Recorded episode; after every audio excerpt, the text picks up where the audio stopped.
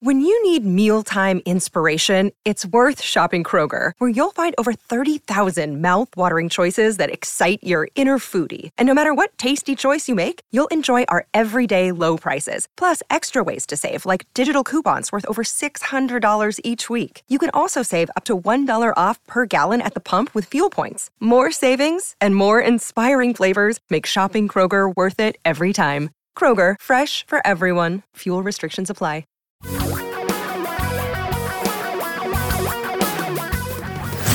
Reality radio for a really great future.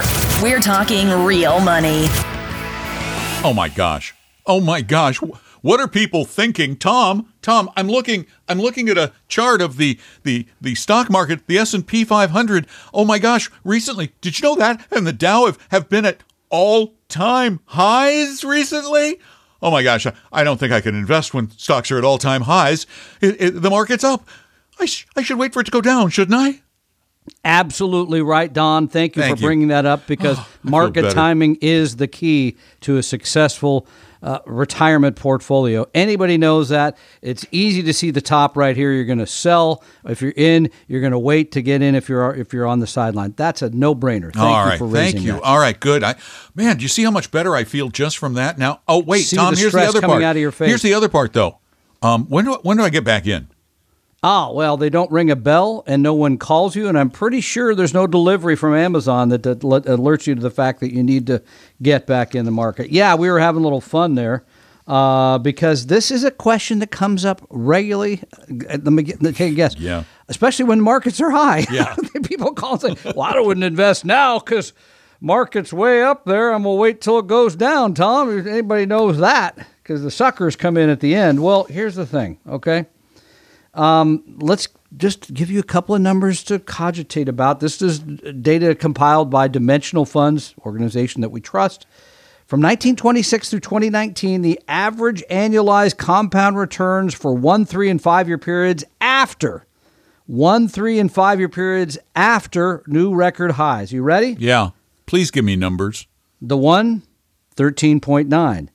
The three, 10.5. And the five, 9.9. Isn't 9.9 about what the market returns over the long haul? I think that's It's almost exactly what it returns over the long haul. Yeah. So, I mean, this, people get caught up in this again. I think uh, in my heart of hearts because it's way overreported because stock prices are everywhere. They're on your phone, they're on your radio, they're on your, t- they're everywhere. You can't avoid them. And we have a tendency to believe that th- there's a trend here. The market's gone up, it's got to go down. That's the one I get from people a lot, Don. Well, you wouldn't want to get in now because it's gone straight up. It has to turn and go back down. And you already know this. We try to tell people that your stock to bond ratio should be about you, not about the market. Oh, I thought he was going to give a number for the first time. No, it's about you. I know. It's how much you're trying to make, how much volatility you're willing to accept, and how soon until you need the money. If you need the money inside five years, I'm not sure you should be running out and buying stocks per at all. Nothing. But you got to know that. You got to know your risk tolerance, right? That's why we give you the risk quiz absolutely free. Um, and then how long until you need that money. And then after you know all those things, here's the good news you can listen to the podcast, it's fun. You can tune into our radio show, it could be hilarious. But you're not reliant day to day on what the market prices are to determine what you're going to do. You're going to tune out all that financial noise that is out there 24 7 today. So, no, I'm not concerned with the market at record highs. By the way, I'm not planning on touching my money for another seven or eight years. And If the money you need to touch, then you have money in bonds, if you're already living off it, that could supply that should the market head the other direction. And I have sitting in front of me a chart of what we refer to as the market, but it really isn't. The Standard & Poor's 500 going back to the 70s. And I'm looking at this chart and I see little bumps where it's high and it goes down a little. But the funny thing is is that the they're little bumps. And if you were to just stretch all the little bumps out of this line, it would point pretty much right straight up because that's what the market's done. I mean, I see it went down in 2000, but then I see it came back up in a few years later and, and beat those highs. Then I see it went down in 2008, and then I see it came right back up and beat those previous highs. And then I see it went down a little. And do you remember it going down a little in 2015? Not much. It did. It went down a little in 2015. I remember 2018. And then it went way back up, remember. and then wait, 2018 Yeah. went down a little, I- and it went Yep. way back up. Then, oh, wait, 2020 went down a bunch. It did. Came yes, right last back up. spring, a year ago. hmm So let's say you said, oh, man, this market's at all time highs on February 1st, 2020. You went, oh, yeah, I'm going to, I'm getting out of this market. And you did. You would have felt pretty good getting out at 3,200 on the S&P 500 when it declined to 2,800. You would have felt really good for about a month, maybe two. Then And by do we know? summer, What do we? Yeah, go ahead. Mm, by, summer, yes. it's back Yeah. in over 3,000 again. Remember, it's at 32, like 3,300 when you sold. And now, now it's at 3,900. Whoa. Did somebody ring? Do you remember a bell in April to get back I in? I never heard it. I heard the air raid siren, but never the bell. I mean, here's what and what two things we know about market timing. All the market timers, you have ended up with less money, and here's the one we learned this year from the new study. You've actually increased the volatility in your portfolio. So you what you accomplished was the exact thing you Less didn't want to money, more risk. Yeah, you didn't want. You, I don't want to. I feel less. All you've done is is do yourself in. So you should know what you're trying to achieve, and you should know how much volatility you're willing to accept. After that, you're invested. Good markets, bad markets. The only time that would all change would be a life change, something in your life that changes that requires you to reduce maybe the stocks or add bond, whatever it is. But the rest of it, as I said, is purely noise with a capital N. Call us with your questions if you have them. I'm sure you have some. 855 935 TALK, 24 hours a day, seven days a week. Just leave them on the electronic system and we will answer those on a future podcast. There's another way to do it too, though. You can type them in. Uh, going to talkingrealmoney.com, hitting the contact form, or you can actually hit the mic button, use your computer mic. This is new technology, pretty fancy. You could even use it on your phone. You could do it on your phone, just with your mic. You don't even have to call. And you could do just like this. Hi guys, my name is Ben. My wife and I are both about 40 years old. I have a 401k that I contribute to the max to. My wife has a 403b, but we don't contribute at all to that because it has terrible options, no matching. Um, they have annuities and things like that, and that's we don't contribute any, anything to that. We both max out our Roth IRAs. And my question is in the next couple years, we might be making more collectively that we won't be able to contribute to Roth IRAs anymore. Is there another option, or is taxable um, savings kind of the next best option? Second question is I've heard a little bit about a backdoor Roth. Just wondering how that works once we get to that point, if that's an option for us or not. We both have a couple past 401ks from other employers that we've converted to individual retirement accounts, traditional ones. So I'm not sure how that affects the overall plan. Thanks. Well, let me just say something before Tom gets to answering the questions. Again, yours is a perfect example. I'm guessing, I'm going to guess your wife is probably a teacher. She may be in the healthcare industry. That's where you get 403Bs. But the the education industry is notorious for being under the influence of uh, insurance companies and allowing their employees to literally be financially shafted by a bunch of robber barons at big insurance companies and uh, in many cases the union the unions are lining their pockets from these insurance companies. The the administrators are.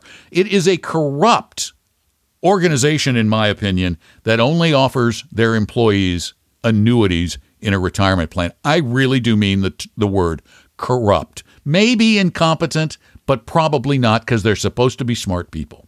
There. And it's about to get worse, as you know, because annuities are going to become more prevalent in retirement plans, make it easier for the people that run them to put them in there. That's a separate show, another issue, et cetera, et just cetera. makes But me Ben, mad to Ben for a moment. The backdoor Roth is probably not an option here because if you have other IRAs and you were and you tried to set up a new IRA to move the money backdoor, you're gonna have to move an apportionate uh, uh, uh, an amount of those other IRAs too and pay the tax on it. So unless you have money sitting around to pay the tax, that probably doesn't make sense, but a good advisor could certainly help you on that. Number two, there's nothing wrong with having money in the pre tax, uh, your retirement account, and then having a regular taxable account. In fact, there's a lot of good about that. You can you could invest it uh, to offset the asset classes you hold in your 401k, and for your wife, since she has a crummy plan, you could just build a portfolio there that has all that in mind, so it all fits together there's all kinds of great options out there, whether it's exchange traded funds or mutual funds. We give you portfolios on our website. A lot of other people, like Paul Merriman, that we trust. So there's there's great guidance to put together the what I would call taxable or sort of post tax portfolio. But it appears that's the likely situation you find yourself in. And there are, this is something a lot of people aren't aware of.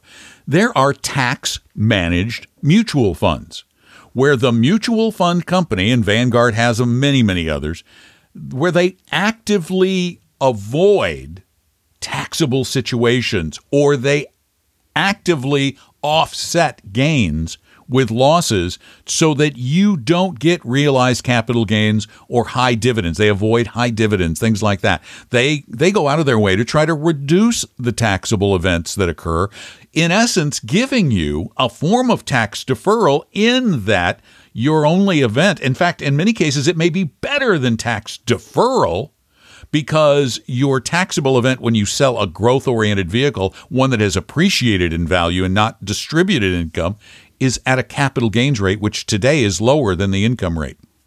And by the way, exchange traded funds are also very tax efficient due to the manner they're built. You have very little sort of capital gains from those as well. There's several families we like, among them Avantis. You could go use theirs. You could go use Vanguard's. That would give you some tax efficiency as well. But I think that's probably the next step for you, Ben. Sounds like you're a great saver. You're paying attention to all this. Kudos for. Uh, uh, not taking your wife's money and putting into expensive and lousy products, uh, which is, as Don said, it's truly a continued outrage in our industry. It definitely is. And by the way, I just this is from many many years ago. I, I had a listener in Albuquerque, New Mexico, who believed at the time and was told at the time that the only options in the Albuquerque school district were annuities. He got together with a group of teachers they created a petition and petitioned to get an advisor in there who could offer them Vanguard funds at the time. And they successfully lobbied the school board and the trustees of the of the uh, 403b to bring in Vanguard, which they started using and have used for years. That's a great story. By the way, here's another great story about Albuquerque. Did you know that the Confederate flag once flew over Albuquerque, New Mexico? I did. There I'll was a battle did. there. Yeah. Oh, yeah. Yeah. Okay. You did know. See, I, I did know. I, I, didn't know. I'm just reading the I, book right now. I am like, a, wow, I didn't know that. I'm a, I'm a Western. I'm a Colorado boy. We we didn't true. have we didn't and have a lot of Civil was, War battles in that area. No, so there the Coloradans came down and and helped the Union throw the uh, Confederacy yeah, the, out the of uh, battle of. Something starts with a V. I want to say something anyway. pass. Yeah. Yeah. So anyway, I, remember so the name. I, I, didn't know that about Albuquerque until very recently. So yeah, for sure. Interesting history. That's Did a you... great story. And by the way, that's another thing that people should always do in their plan is if it's crummy, you got to complain to the plan sponsor. People are more sensitive about all this today than they ever have been because there's a lot more lawsuits in 401k plans. So they're likely to say, okay, we'll do this. We'll give you some options that are decent. I think it's a great idea, and I think people should stand up for themselves in retirement plans, definitely. Oh, and I have another Civil War story for you. Ready, real quick? Oh, okay, please. All right, 1860. Did you know that in 1860, Congress created a began to create, and then it was voted down, and some map makers actually made maps with this, a different structure for New Mexico, the New Mexico territory, and the Arizona territory. I think that's in the book I'm reading right now. That, has a weird shape that, to it. Yeah, yeah. That Arizona it's kind of a was western. Yeah, one, yeah, one was up at the top and it went between mm-hmm. Texas and California. Yeah. and the other they were both horizontal, so that one would be slave and one would be free. Exactly. Well, you know that as the map guy. Uh, we I had a map from you, yeah. and nothing less. Yeah. All right. Hey, all. Thanks for being a part of this. Remember, you can call us at 855 935 Talk or send your questions in, type them in, or speak them at talkingrealmoney.com. Please tell people about the podcast because we want more people to listen. We really do. And you're the one who can really help make that happen. Also, if you like what you hear, leave a review at Apple Podcasts. Thank you for listening. That's Tom Cock. I'm Don McDonald, and we just sit around here talking real money. Talking real money. We hope you realize that the information provided on Talking Real Money is for educational and hopefully enjoyable purposes only. Providing personalized financial planning or investing advice takes time, so please consult with a really good fee only fiduciary investment, tax, or legal advisor. We know a good one. Investing must always involve risk. In other words, you can and probably will lose money at times. Also, as much as you want it, no one can accurately consistently predict the future. So, past performance doesn't tell you a darn thing about what the future will bring. Unlike many other programs that say something similar, Talking Real Money is not trying to get you to buy or sell any financial products or securities. Instead, the program is provided as a public service by Vestry, a fee-only registered investment advisor. Thanks for listening, and please visit talkingrealmoney.com for more information and disclosures. That should keep the lawyers happy.